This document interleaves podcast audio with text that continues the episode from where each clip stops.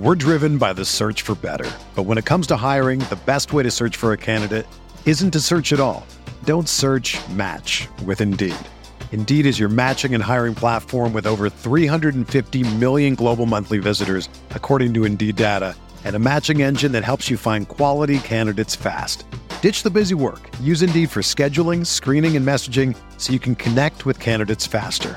Leveraging over 140 million qualifications and preferences every day, Indeed's matching engine is constantly learning from your preferences, so the more you use Indeed, the better it gets. Join more than 3.5 million businesses worldwide that use Indeed to hire great talent fast. And listeners of this show will get a $75 sponsored job credit to get your jobs more visibility at Indeed.com slash BlueWire. Just go to Indeed.com slash BlueWire right now and support our show by saying that you heard about Indeed on this podcast. That's Indeed.com slash BlueWire. Terms and conditions apply. Need to hire? You need Indeed. On today's show, setting the pace, a Pacers podcast. Facci, what are we talking about? Oh man, given the recent news of Malcolm Brogdon winning Sixth Man of the Year, we thought we would revisit the trade between the Boston Celtics and the Indiana Pacers. Who was the winner? Who was the loser? Was it a win-win? I don't know, but we're gonna break it all down for you. Yeah, we got 10 questions to cover this topic, and we also have fan of the week on Gage. So let's take a quick break. We'll be right back after this. This is Tyrese Haliburton, and you're listening to Setting the Pace.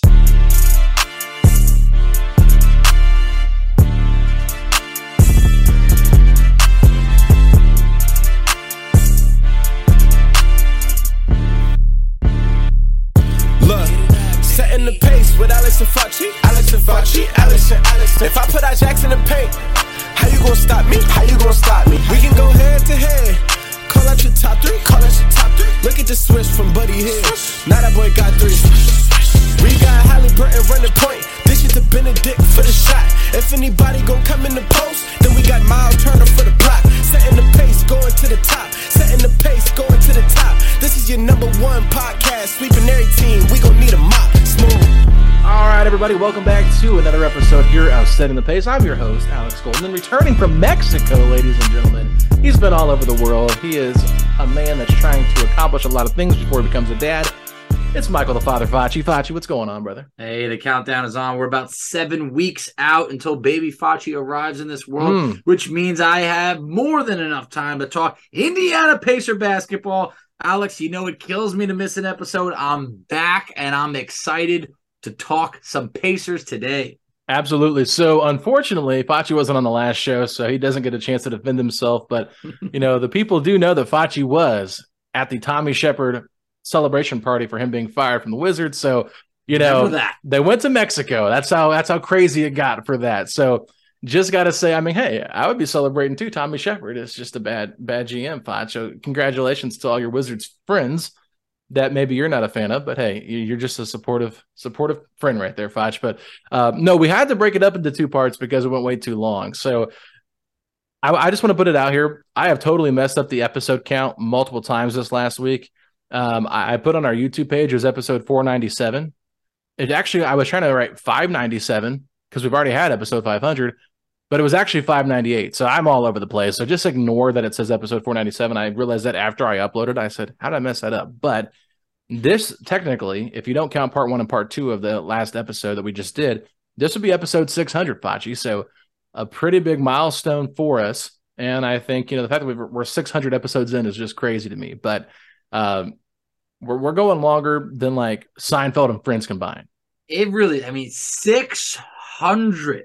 I remember when we made a big deal out of episode 100. Yeah. We were like, who are we going to get for the 100th episode? Like, it's got to be this big guest. And, you know, I remember some people giving some shout outs like, wow, episode 100. But you got to realize how many podcasts have you listened to or heard of that are have come and gone? You know, some Yeah. people might go strong for 10 episodes, 20, maybe 50. Not many reach a 100. Very few ever get to 600 episodes. And I've said it before and I'll say it again.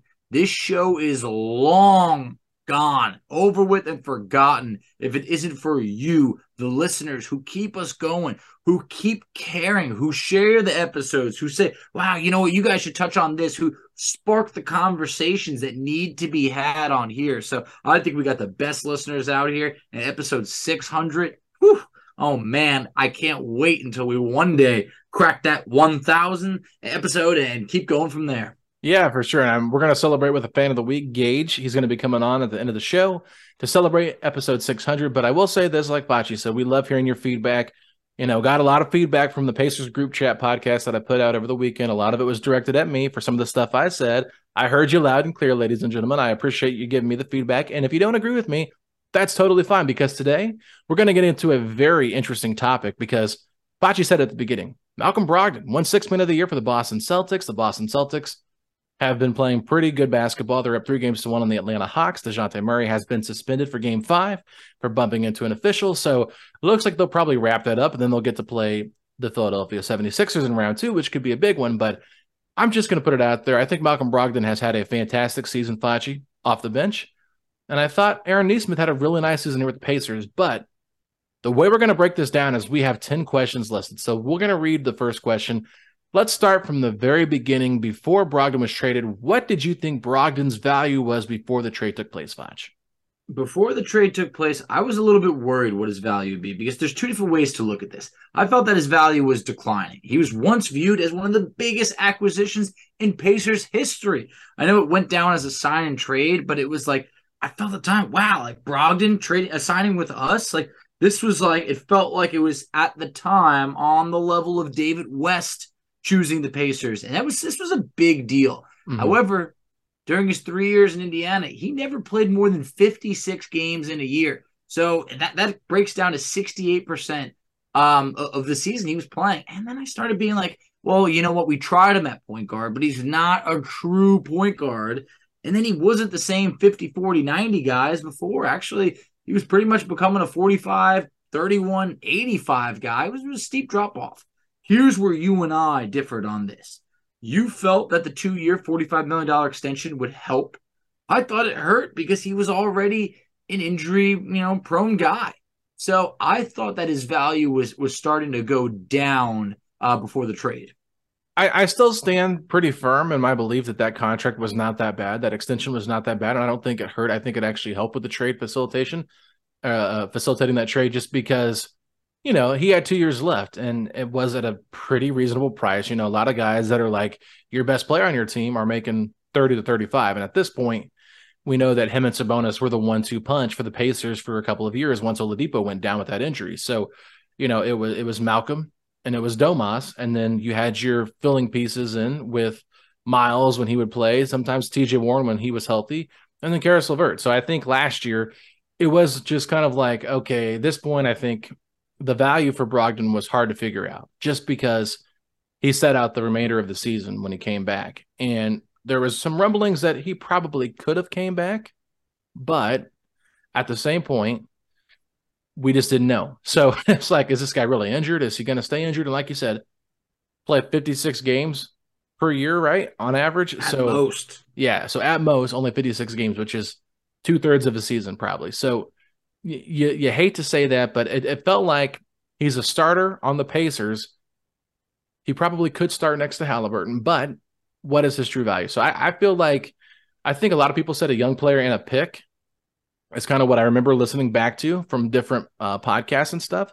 And the Pacers, you know, they ended up getting that, but we're not going to get there yet. So um, before we get into the trade, though, let's lay out what the trade allowed the Pacers to do because I think this is a big thing here because we have to know why they would even consider this trade in the first place. Exactly. Because I had people texting me, oh my God, the Pacers got robbed. Well, let's talk about what this trade allowed them to do. The trade allowed the Pacers to officially hand the keys over to Tyrese Haliburton and mm-hmm. be the leader, the starting point guard of the team.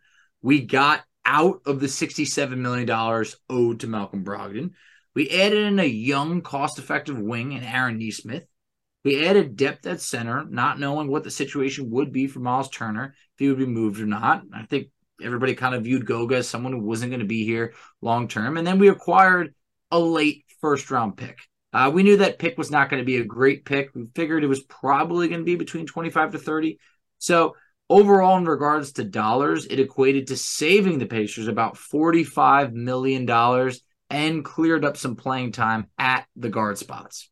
Yeah, I think that's a great point because while it didn't technically give us the amount of money we needed to make the contract offer to DeAndre Ayton, it was a big part in doing that. Big part. You also had a crowded backcourt, and they had already drafted Andrew Nembhard and Bennedict Mathurin. They had Buddy Hield on the roster with Tyrese Haliburton.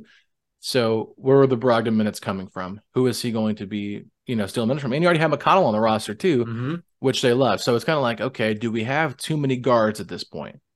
To be fair, they did trade for a guard in this trade in Aaron Nesmith because he was viewed as a guard at this point. Um, you can maybe say he could play the three, but I think Brogdon guarded a lot of threes Yeah. when he played, so he could have played with Mathurin and Haliburton if he really wanted to.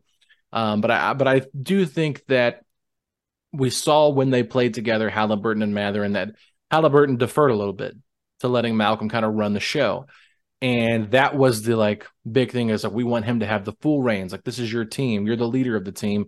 And because Brogdon had been viewed as the leader of the team at this point, I think that it was kind of hard to, you know, basically give the keys to Haliburton all the way with Brogdon still in the roster. So that to me is part of the reason why I think this was a, a big deal and trying to move off of him. I I completely agree because we saw it for the few games that they played. You, you talked about it.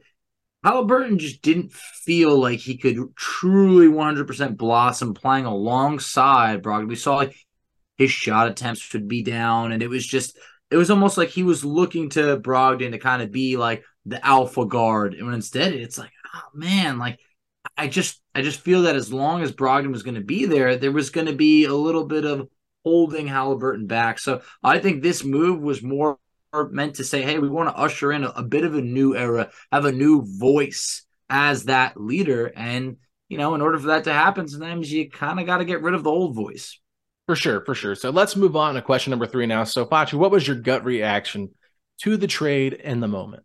Gut reaction in the moment was this was a move to save money and go after DeAndre Ayton because we talked about like we knew the Pacers had had interest over there, but how were you going to clear the room? And when they did that, that basically it was like I think they were just about you know maybe one or two million dollars shy, and that's when Duane Washington came in as that final release to be able to offer that full max salary to DeAndre. And so I, I felt like when I looked at it, I was like, you know what, this didn't seem like a move to get better. It felt like a move to cut salary, promote Haliburton as that leader.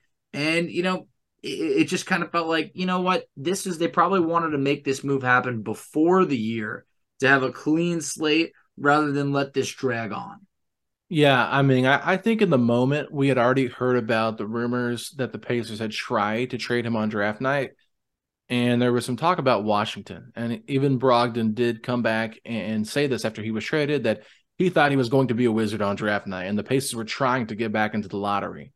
And we know at this point that the Wizards, with the 10th pick, took Johnny Davis instead of trading for Malcolm Brogdon. Now you can say that was a bad decision by them, but um, it's Tommy Sheppard. What do you expect? So I just I just felt like at this point I was expecting a bigger trade. So when we saw that it was the Celtics, I was like, we need it. What are we gonna do with Daniel Theis? He's obviously gonna be flipped. Like there's no way we keep him. You saw the three players thrown in there: Mal- Malik Fitz, Juwan Morgan, and do you remember the other one?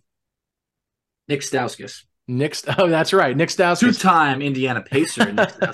And we knew they were not going to be a part of the roster long term. It's a wave and stretch. And then you're looking at Aaron Nesmith and a and a late first round pick because at this point the Celtics had just got to the finals. Like everybody knew this pick at the best is going to be like 27, and I think it's 29 right now. So they had the second best record in the NBA. Like I thought, so they got a pretty meh first, and they got a lottery player from the same draft that Haliburton and Jalen Smith were part of. So you know, like I thought at this point, my gut reaction was, oh, I'm just glad that they moved on from Brogdon because I think we were all ready to see that happen. But you know, I I just kind of wonder now if that was the right gut reaction, Foch. No, it's it's a, it's a valid point. I don't think in the moment anyone really thought, "Wow, the Pacers got better here." You know, Yeah. it was just like they made the move, and you felt like they got a plan. They got there's something's gonna there's gonna be another move Mhm. after this. And if you remember, it, it took some time. It's not like they made this trip. First, we had to wait for this trade to go through, the players to be stretched. And then it was like, okay, now where's Ayton? And that took a while. And and it was just a series of waiting. And in the end, obviously everybody knows Phoenix matches the deal for DeAndre Ayton. And in the end, the Pacers I don't think they really had a backup move because a lot of free agents had signed by that yeah. point, and the Pacers were kind of stuck holding on to their cap space. I think the Pacers thought they might be able to facilitate a sign and trade with DeAndre Ayton, including Miles Turner, because we had seen them wait for a very long time before they made this offer. And so I think because they were waiting so long, they were trying to negotiate with Phoenix. And Phoenix was very wrapped up in the Kevin Durant stuff at that point because Kevin Durant requested a trade pretty much after the Gobert trade went down and everything just kind of froze, if you guys yep. remember. So, you know, the market was a little bit dry, but at this point, I think Gobert and Brogdon were traded on the same day. So it, it's um if, if, I remember correctly, because we were recording sure. when I think the Gobert news broke that he was traded to Minnesota. So you know, it was one of those trades. It was on a Friday afternoon. I remember because I was almost off work, yep. and I was like, "Whoa, Brogdon to the Celtics. What did we get back?" And I'm thinking, "Ooh, did we get Grant Williams? Did we get Payton Pritchard?" Yeah. Like, Aaron Nesmith, Daniel Theis, and three names that aren't going to matter, and a late first. Okay, well, at least we got rid of Brogdon. like that's kind of the thing. And I thought, well, Brogdon's going to be great for Boston because I think he's going to fit that culture. Good friends with Jaylen Brown. But let's look at it on the flip side, Foch. Let's say the Pacers decide to hold on to Brogdon and keep him. Could Haliburton and Brogdon have worked together, in your opinion? I think Haliburton could work with anyone, but would he have blossomed into an all star? Absolutely not. I just think that Brogdon would have held him back. I think that he would have played a, at a bit of a slower pace. And I don't, I just don't think that Brogdon would have accepted a bench role here. Um, well, know, I don't think he would have. I don't think he would have came off the bench. Well, that's what I'm saying. So, so buddy, sudden, buddy didn't. So, yeah. So it's like I don't think he's coming off the bench. I think he's got to be a starter. So now it's like, does it work between those two? Uh, I don't know, maybe to an extent. But what happens with Bennedict Mathurin, Andrew Nembhard? Is Nembhard even just really playing that much at all? So I don't think the Pacers. I think the Pacers would have shown Brogdon enough respect to still be giving him the 25 to 30 minutes per game. I don't think all of a sudden he comes down to playing, you know, 10 or 15 minutes a night, especially after a contract extension. So the mm-hmm. bottom line, Haliburton does not blossom into an all-star. He doesn't hit numerous game winners. He doesn't get everyone as involved as he did this season. So I guess to an extent, I don't know if it really would have worked. I'm going to push it back just a little bit because I think that Rick Carlisle would have had that conversation with Brogdon. Hey, listen, we're going to start you at the two guard and we're going to try to find a trade for you, but right now we need you to work with Haliburton. Um, we need you to play off ball because I think Brogdon's very capable of doing that. And he he's done it. He does it in Boston some. So mm-hmm. it's not that he can't play off ball. It's just that he likes to have the ball in his hand some. And I think you could have manufactured those minutes to where he had the ball without Haliburton on the court at times. So maybe you know you don't play McConnell as much. That could be something you look at. But like you said, I think the big thing here is Nembhard probably doesn't grow like he does because there's less opportunity. And I think you know, we don't know what else the roster would have looked like at this point, but I'm just assuming if Brogdon's next to Haliburton, I think it could have worked. I think that Brogdon's a much better defender than Buddy Hield.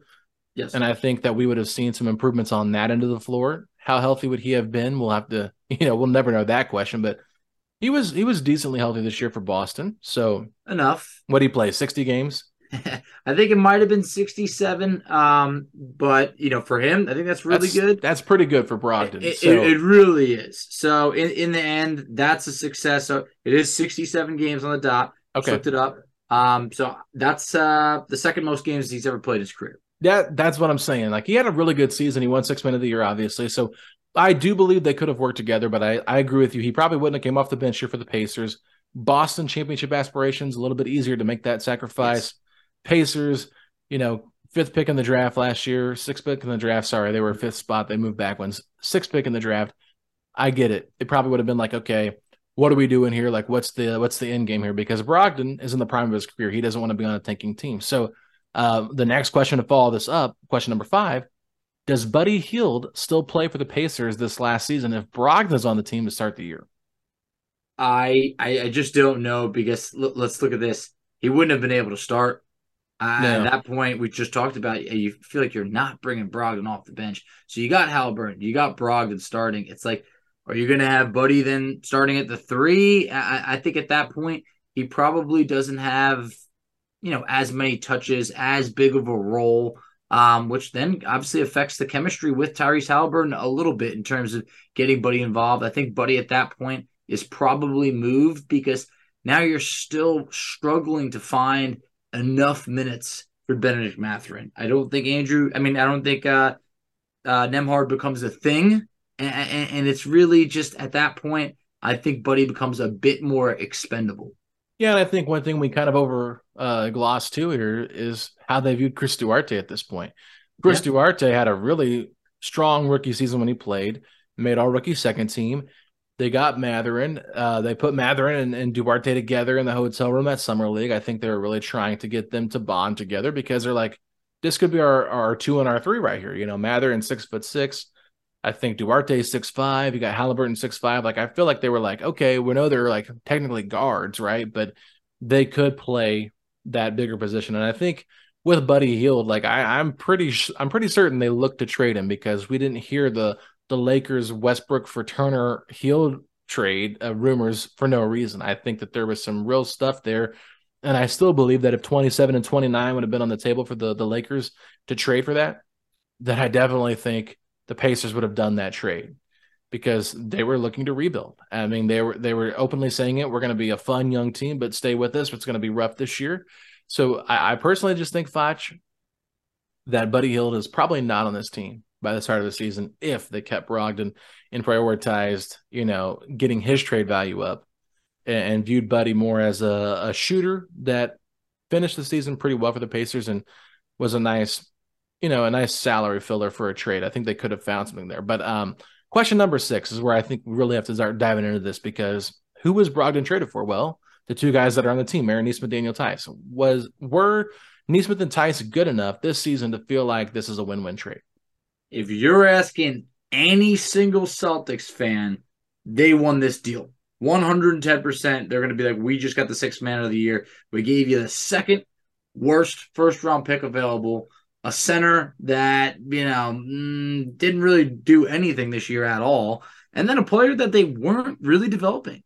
So on paper, in a moment, yeah, they definitely won the deal. But I, I do think this could be a win win trade, but not yet. If we're going just off of year one, Boston won. They did. Theis played seven games. Nesmith looked good, but the pick was 29. Boston has every chance to win a championship right now. So I think that if you're to poll people, the majority are going to say Boston won this deal.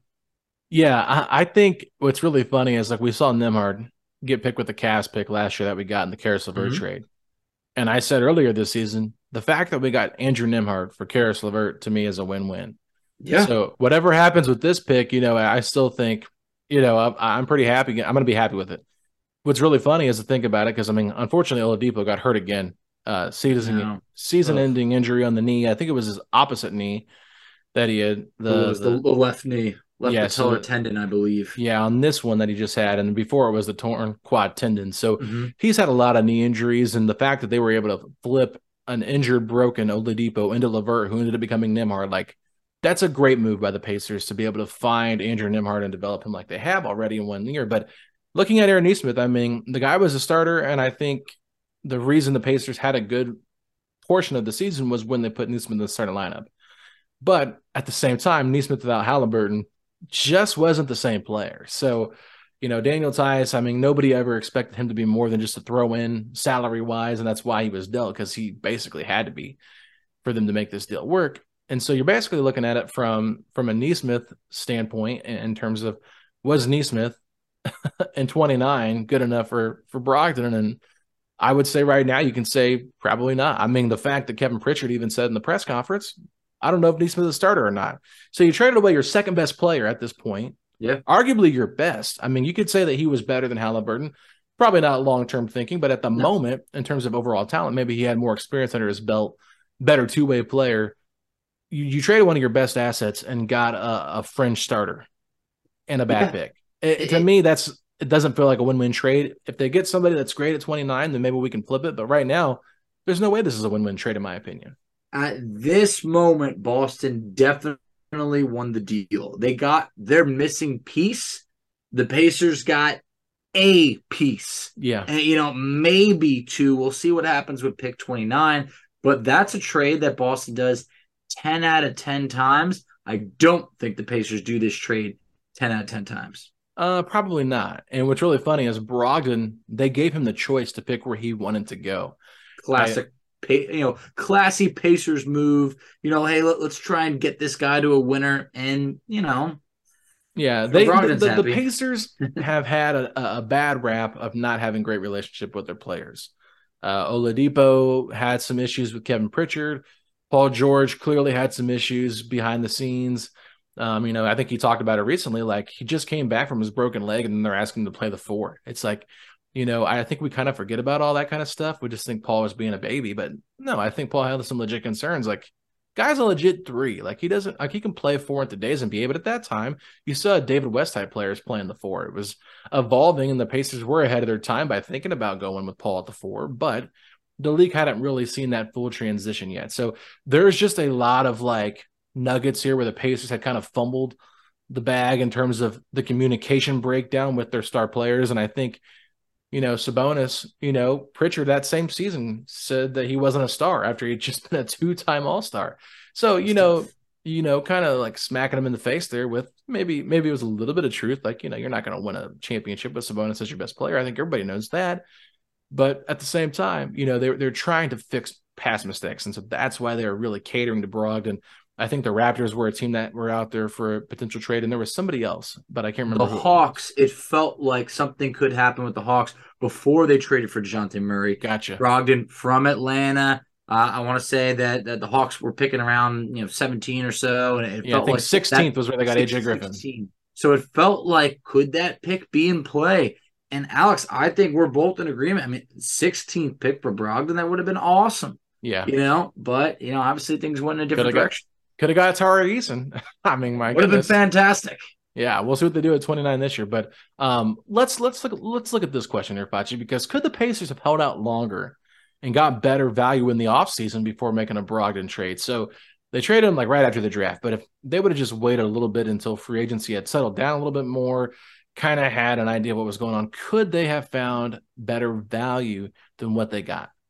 It's a tough question because when I first saw this question, I went, oh, I think they could have got better value. I think they wanted to get the, the, you know Brogdon's salary off the books. You know, maybe maybe they could have gotten a, a better pick.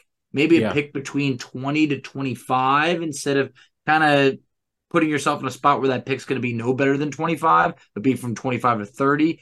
Um, could they have gotten that pick and a young promising player as good as Nesmith? I don't know. Maybe it's taking on a bad contract, but then when you think about what was going on was Atlanta Hawks make that trade for Dejounte Murray. Okay, now all of a sudden they're not in the market. We saw what was going on with some other trades. Free agency started really drying up. I then start to think, you know what?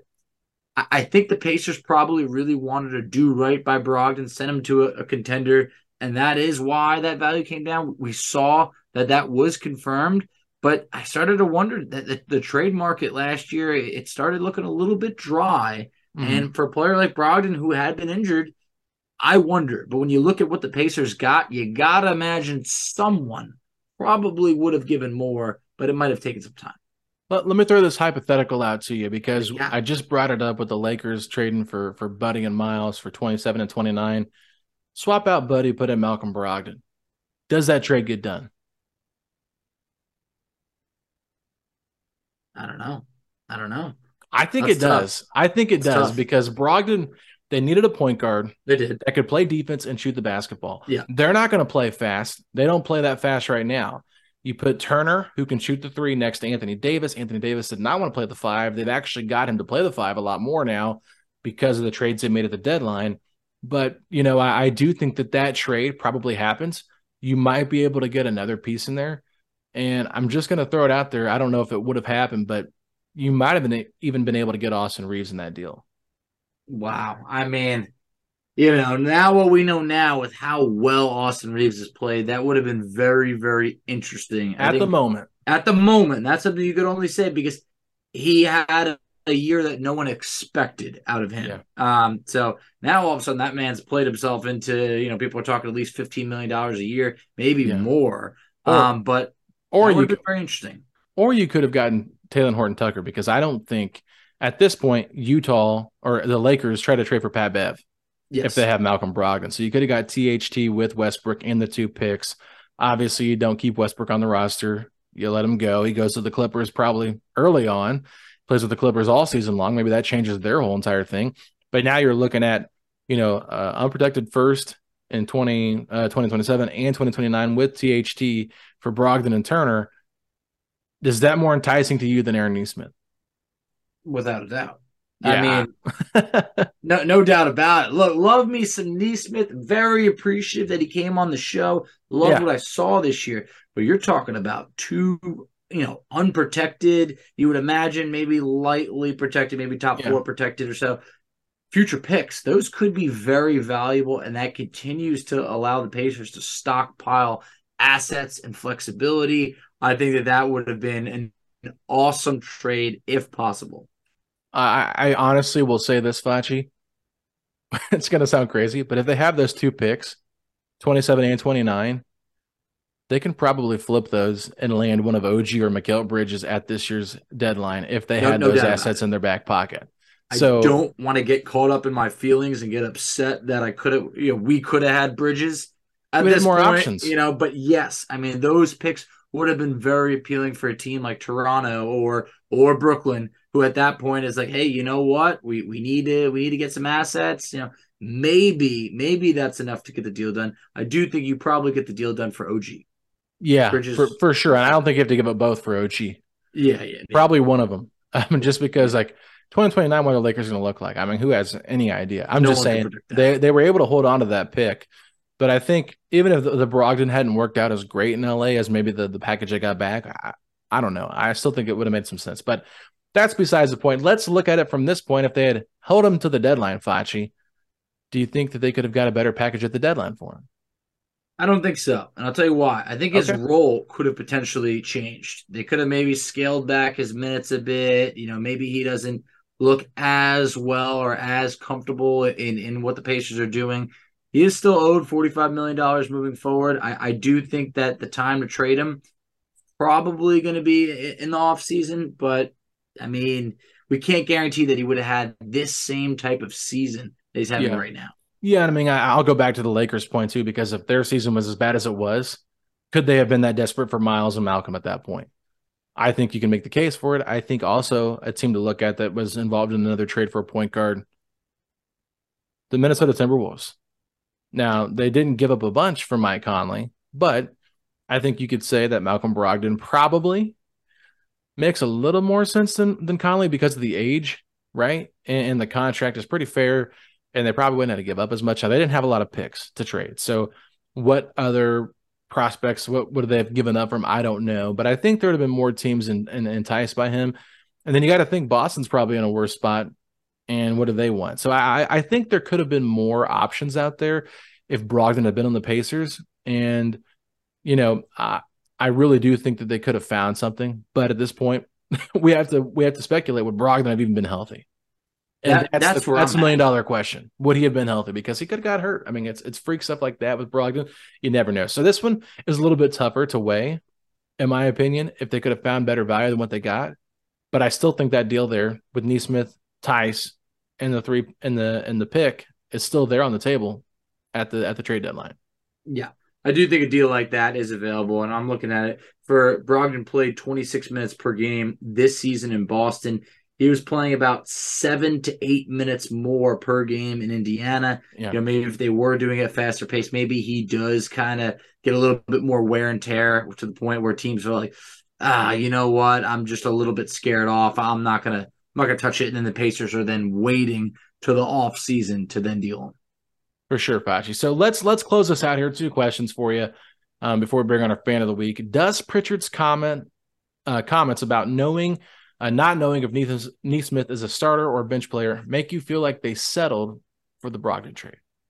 Yeah, I, I think so because I, I really do think the Brogdon trade was tied to landing DeAndre Ayton, and when you didn't, now it's like Aaron Nesmith. I think did he played better than he, anyone could have expected. However, you know he's, he's one of the few players that showed something on defense, so that's got to be worth something. However, I don't think the Pacers ever viewed him as a long term starter. I think it was just, oh my God, this team's lacking wings. You know what? They want to go with a three guard approach. Yeah, they, they they musical chairs at the four spot. I mean, everyone was getting a turn. I felt like this this was kind of done to clear some salary. The big move never happened, and yeah, I just don't know how many teams Aaron Nesmith starts on that are also in playoff contention. Yeah, and he doesn't start on any. I mean, come on, yeah, now, let's be really honest. I mean, maybe he starts with the Cavs because they need a small forward badly. I mean, honestly, like that's like the only team I could think of in the playoffs that he probably starts on. I mean, and let's let's give Aaron Nesmith some credit here because he really did step up and play great this year. And I don't want to talk bad about Nesmith by saying this, but you know, you, when you view Nesmith on this team compared to where where Brogdon's role was, Nesmith is fifth, sixth best player on this team probably this season. Where you you look at Brogdon, if he was on this team, he probably was second or third best player. So yeah. that's kind of how you have to weigh this trade. So I do think they settled. I really do. And I think that we called it a win-win trade because we're like, oh, thank God Brogdon's out of here, right? We were and so happy to get him out of here. Yeah. I mean, that's what it came down to. Yeah, we're like, free Haliburton, get get yep. Brogdon out of here. And I think we were just prisoners of the moment. And we we usually give the Pacers front office a pass for the trades they've made because they have made some really good trades. They've panned out. But I think in the moment, if you go back and look at it, I think they settled a little bit. I think that as high as we were on this at the moment, looking back in retrospect, even because Nesmith probably had the best outcome you could ever have imagined for this trade to make, make I, it look good. And still at this point, I feel like it was a bit of a settle. I think it was a settle because let's also think about it. In the beginning of the year, Nesmith was off to a rough start. I mean, it almost looked like it was like I don't know if this guy could play or not. And, and it, it, luckily, he did have a much better like three fourths of the season compared to the beginning. Um, but at the time, if that didn't work out, this trade would actually look it would look awful. It would yeah. look nothing more than just clearing salary and kind of punting on Brogdon. So I think that this was very much a settle at the time to be like because think about it, the Pacers had time. It's not like they needed to make this deal. It was like they were very much like, you know what, we're making the deal happen. We're not going to wait, eh, eh, you know, any longer. Let's just get it done with, and let's be able to set ourselves up to be able to make some moves. And you know, yeah. you know, the, and I, and I kind of happen. Well, I kind of wondered too, like had they had Brogdon around, could a sign and trade of, of DeAndre Ayton, including Brogdon and Turner, made that more enticing for them. You know what I mean? Because like we we we talked about Buddy Hield being like, oh, could they give Buddy and Miles up for DeAndre Ayton for a sign and trade? It's like, okay, well, like Malcolm actually makes sense. He's a great backup to Chris Paul. He would embrace the six man role like he did with Boston. I think he would embrace it there. You already have Bridges, you'd have Turner. Uh, we know that Jay Crowder at this point was not going to start, but I think the Pacers probably ask for something else back in return in this deal. Do they give up Cam Johnson? I don't know. I mean, it's a it's a thought you could throw out there. Do they give up Cam Johnson and DeAndre Ayton for Brogdon and Turner? I mean, that's probably probably a little bit steep of a price. I would say too much. But I love it, but if they don't want to offer if they don't want to offer Ayton the max and they can get two quality players, probably your fourth, fifth best player on the roster, maybe third and fourth at this point.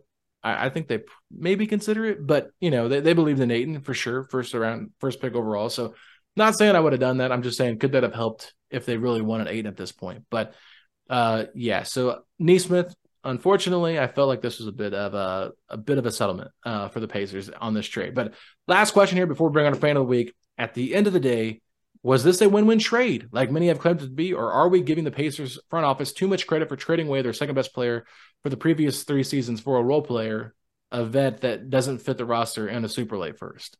Alex, when you sum it up like that, it's hard to say this is a win-win. Like we talked about, Brogdon at one point had the potential to be an all-star, potentially grow into it. We know it didn't happen. We know that he was hurt. But in the end, we're probably giving the front office too much credit. We did trade the sixth man of the year for a young, promising player who, you know, could continue to develop, a center that absolutely rotted on our bench for all but seven games, and the second worst first round pick, you know, available. Yeah. So now it all comes down to this. This is the only way to potentially turn it into a win win trade. What do you flip Daniel Theis for? What do you use that first round pick and the money that you saved for? Because yeah. Nesmith, you get the feeling, okay, good rotational player. Let's see if he can continue to grow. But if you can flip that 29th overall pick into an asset to bring in a more established player and Daniel Theis as salary filler, that becomes the move that enabled this to be a win-win. But at this moment, it ain't a win-win. Yeah, I, I completely agree with that. I, I still think that it's not completely finished yet because It's we don't know what the 29th pick will be. So maybe we can revisit this next season at this point and say, okay, let's go back and view that Brogdon trade. Here's what we said last time. Does that 29th pick matter? Do they use that in a trade to get somebody else? I mean, I, I think that that pick is very unique in a lot of certain ways because it's very late. I don't Yeah. love it. you know, a lot of Don't love people try to trade out of that area because you don't want to give a guaranteed salary to a guy that you know is getting drafted almost in the second round where you can kind of negotiate your own thing. So I think it's very unique. Uh, they're in a unique situation to continue to build upon this trade, but right now where it's at, like you said, it was the Boston Celtics win. The Pacers lost on this trade. Brad Stevens get the got the upper hand here with Kevin Pritchard in this deal. Now, final thing, Fachi, give me a grade overall for this trade for the Pacers. Maybe a B minus. I was gonna say C plus. Okay. Yeah, I, I'd say I'd say a B minus. I, I love, you know me, me in a mystery box. What could happen with the savings of this trade? We don't know yet, but the Pacers did create a lot of flexibility in terms of a salary cap standpoint, in terms of acquiring a young player and a draft asset. With that, then becomes the okay, if there's a part two that relates to this move, then there's something. But on paper, I give it a B minus. We did not take back any sort of crippling salary by any means. And we enabled Haliburton to become an all star, be the guy that leads by example. Uh, and that in itself is worth something. Yeah, it was definitely addition by subtraction for sure. Yep. In certain areas, but I think if you're looking at the straight up trade for what it actually was, it's a C plus. Now I think if you factor in everything else that helped Nembhard grow, that helped Haliburton grow, that helped, um, I guess you could say Buddy Hield grow this season as well, get his value up. Then maybe I'll bump it up to a B, a solid B. But if I'm looking at just a trade by itself, I think that's the best way to look at it instead of looking at what all it did besides that. Because, you know, I'm sure that if Andrew Nembhard was that good, he would have found playing time. So we can we can say that, and I think he probably plays a, a little bit more when when Malcolm misses games with injuries because we know that's going to happen. So, uh, really fun conversation though to go back and look at this and just kind of give our thoughts on what the actual trade was. And you know, I don't really hate Malcolm Brogdon like a lot of guys did, but I think at this point, fans were just so fed up with Brogdon and his numerous injuries that they would have traded him for pennies on the dollar and been happy with it. Yeah, I grew a little bit sour with Brogdon because I think that we all, maybe this was just wrong of us, expected him to be the leader. I think we saw someone that was like, okay, this is Brogdon's team. He's going to lead. And to be honest, I don't think he wanted to lead. I don't think that's who he wants to be. We saw someone that was in the community doing a lot of great things, someone who was extremely well spoken. It felt like, oh, this guy's going to like be the voice of the locker room. And I don't think that's what he wanted. I think Yeah. Brogdon wanted to be one of the guys, but not really be the guy. And I think that in Boston, he's in a really good situation. Maybe he wins a championship there, and maybe they look back and saying this was a, a key, you know, move for them. But you know, going back to that Cavs trade that we, we talked about before with LeVert, at one point it looked like the Pacers were going to get a really good draft pick, maybe you know, I don't know, like a, a top twenty pick. Pacers didn't get that pick. All of a sudden, it was like, oh, like Ricky Rubio obviously never plays, resigns, anything of that sort. And then we're looking at, wow, we got the 31st overall pick. And if that pick doesn't convey to first round pick, it'll end up being, I think, two second round picks. Yeah. Well, you know what? Andrew Nembhard worked out fantastically. We're getting a first round pick. LeVert has not looked good. I think that was a trade that in the moment, you know, might not have looked great for the Pacers. Now look, looks better. Maybe, maybe this trade ends up swinging a, a different direction about a year or two from now. Yeah, I, I definitely think that the Nembhard trade or the excuse me, the LeVert trade is a little bit different just because the. Cavs were like they should have made the playoffs last year. Like They should have. the fact that they fell out of that play-in tournament was just beyond wild. So, you know, the Pacers at that time, I believe it was like they were projected to 96% make the playoffs. So at that point, you make the swing. Now you still get the first round pick this year. They made the playoffs. Much better team this year going for Donovan Mitchell. The pick's not as good, but kudos to the Cavs because that pick that they got last year by keeping it lottery protected helped them land Donovan Mitchell. So, you know, I'll just say it this way: it worked out because I don't think Caris LeVert was, you know, really the player that we needed him to be for this team for Rick Carlisle's system, and I think Andrew Nembhard is, so that one worked. But that has nothing to do with the Brogdon trade. We'll talk about that one another time. But uh, let's go ahead and take a quick break, and when we come back, we'll bring on our fan of the week, Pacers fan Gage. We're driven by the search for better, but when it comes to hiring, the best way to search for a candidate isn't to search at all. Don't search. Match with Indeed. Indeed is your matching and hiring platform with over 350 million global monthly visitors, according to Indeed data, and a matching engine that helps you find quality candidates fast. Ditch the busy work. Use Indeed for scheduling, screening, and messaging so you can connect with candidates faster.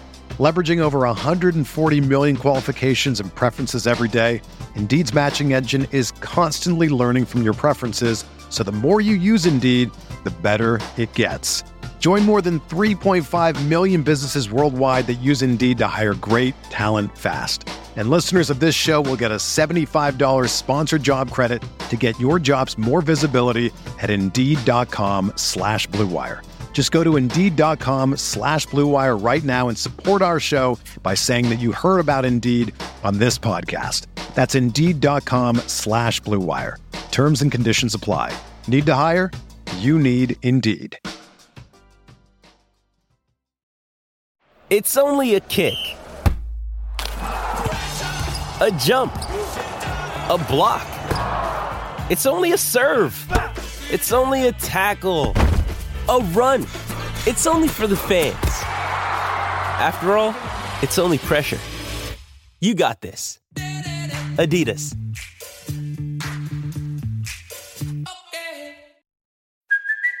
Hey, it's Kaley Cuoco for Priceline. Ready to go to your happy place for a happy price? Well, why didn't you say so? Just download the Priceline app right now and save up to 60% on hotels. So, whether it's Cousin Kevin's Kazoo concert in Kansas City, go Kevin, or Becky's Bachelorette Bash in Bermuda, you never have to miss a trip ever again. So, download the Priceline app today. Your savings are waiting. Go to your happy place for a happy price. Go to your happy price, Priceline. All right, everybody, joining us now. We're bringing back the fan of the week segment, and I want to thank Gage very much. Gage is a huge Pacer fan, been a Pacer fan since the Reggie days. Obviously, I think that's where a lot of us started out as Pacer fans. But Gage, really excited to have you on, man. How you doing? What's going on? I'm doing great. Thank you for asking. Um, I'm excited to be here. It's I've been listening since really the beginning of this year. I found you through Twitter and everything, so Nice. it's nice to find a podcast to listen to about the Pacers. Yeah, absolutely. We appreciate that, man. Always enjoy meeting our listeners and getting to hear their thoughts on things. So let's just let's just kind of look at this season as a whole. Uh, we've talked about it. We have had other people come on and talk about this season, but you know, here we are sitting at the the the seventh spot in the lottery with a chance to get into the top four potentially. We don't know yet, but you know, this season really looked like it was promising for a little bit. Then the Haliburton injury kind of took everything down a little bit. Talk to me about this season and maybe your experience as a fan from this year. Um, my I guess I would say this season for the Pacers were successful and also unsuccessful at the same time. It was successful because we really overachieved from I think what everyone thought, and you know we saw a lot of potential going forward, but also unsuccessful because we were also told at the beginning of the season we were going to kind of tank, so we kind of didn't really succeed with that part, I guess. So it was really fun to kind of see you know the potential and Haliburton be an all star and you know see what this team could really be going forward but it kind of uh, wasn't great to see us win a few games that we probably should have lost to get us better odds in the draft as well Yeah, no, I definitely hear you on that. But how did you maybe what were your expectations coming into the season? I know you talked about tanking, but like were you able to be like, okay, so you know what? I'm not gonna get worked up about losses, but I do want to see maybe some player development, or what were you looking for? Um i was just really looking for everyone to kind of like get better and grow team chemistry through the season. Um it was great to see you know haliburton and miles turner have a really good connection through the year. I think that was big for the pacers going forward and obviously the growth of ben mathurin um but yeah my my expectations were kind of just i hope to see them get better and be competitive in all the games they play. You know obviously there's going to be some that they're not but I just was hoping for good games all throughout the season, really, whether win or lose. Obviously, I want them to win because I am a Pacers fan, but Yeah, for sure, man. No, I mean, I, I think it's it's hard to root for losses, especially with a fun, likable team like this team is. And and now there's a lot of question marks. How do they get better and improve upon the roster with this offseason and, and with the draft coming up? So I'm just curious, maybe your thoughts on the offseason. Is there, you know, a, a way you'd like to see the Pacers attack this thing? Um, I would like to see them trade a couple pieces. Maybe I could see a world where they trade a Buddy Hield and a TJ McConnell in the offseason. They might keep one for the trade deadline. But I think it was Caitlin Cooper that was on a couple episodes ago that said Buddy's uh but or his value right now is at the highest it could be. Um so I could I could see him gone, but with him being Haliburton's um, you know, pretty much best friend, I'd say it's hard to say but I'd like to see them really go out and get some wings to help defend and someone rebounding at the four to help Miles. You know that that would be awesome, and, and I I do think that it's a valid point. I mean, Buddy hit I think it was like 288 three pointers, so nearly 300. I mean, that's puts him in the upper echelon of three point shooters in the league, and he's going to a contract year, so this could be the time to move him. But also, he's a player that played real well for the Pacers, so it's a tough spot. However, going to next year, pretend this team is fully healthy. They make some upgrades. You know, maybe it's not a, a big splash, but some upgrades. How do you view this team going into next season? Your Well, expectations. Before Halliburton got injured, I think we were the sixth seed, right? Mhm. Somewhere. So I could re- I could uh I could realistically see them being a four or five seed really in the playoffs, you know, somewhere in there. Um maybe they surprise us and be a three seed. It'd be hard to really get there with the Sixers, Bucks, and Celtics, but Yeah. I, I could see, yeah, I could see us being a four or five seed with some upgrades in some positions. Yeah, I mean, I think it's going to be interesting next year because, well, I think everybody believes Milwaukee and Boston will still be in full effect. What do, what do the Sixers do? Does James Harden leave for Houston? I think that's a big mm-hmm. question mark because I think he's been more important to their team than people probably talk about. And I, I think that Embiid's having an MVP season, but you got to think about that. The Heat, you know, they look like they were dead in the water before all the Giannis injuries and how do they go about attacking attacking this? And then of course you got to look at the Cavaliers. They could be making some changes too if they get beaten five or six to the Knicks in round one, because this is a team that wants to win, but they don't have a lot of options either since they went all in for Donovan Mitchell. So I think it's honestly like who knows what's going to happen. Um, there's a lot of question marks on a lot of teams in the Eastern Conference, but I think the Pacers have themselves in a good spot with a, a nice young player and Haliburton to kind of build around with Rick Carlisle at the helm. So I guess the last question for me: What has been your favorite moment of this year for the Pacers, and then give me your favorite moment all time as a Pacer fan.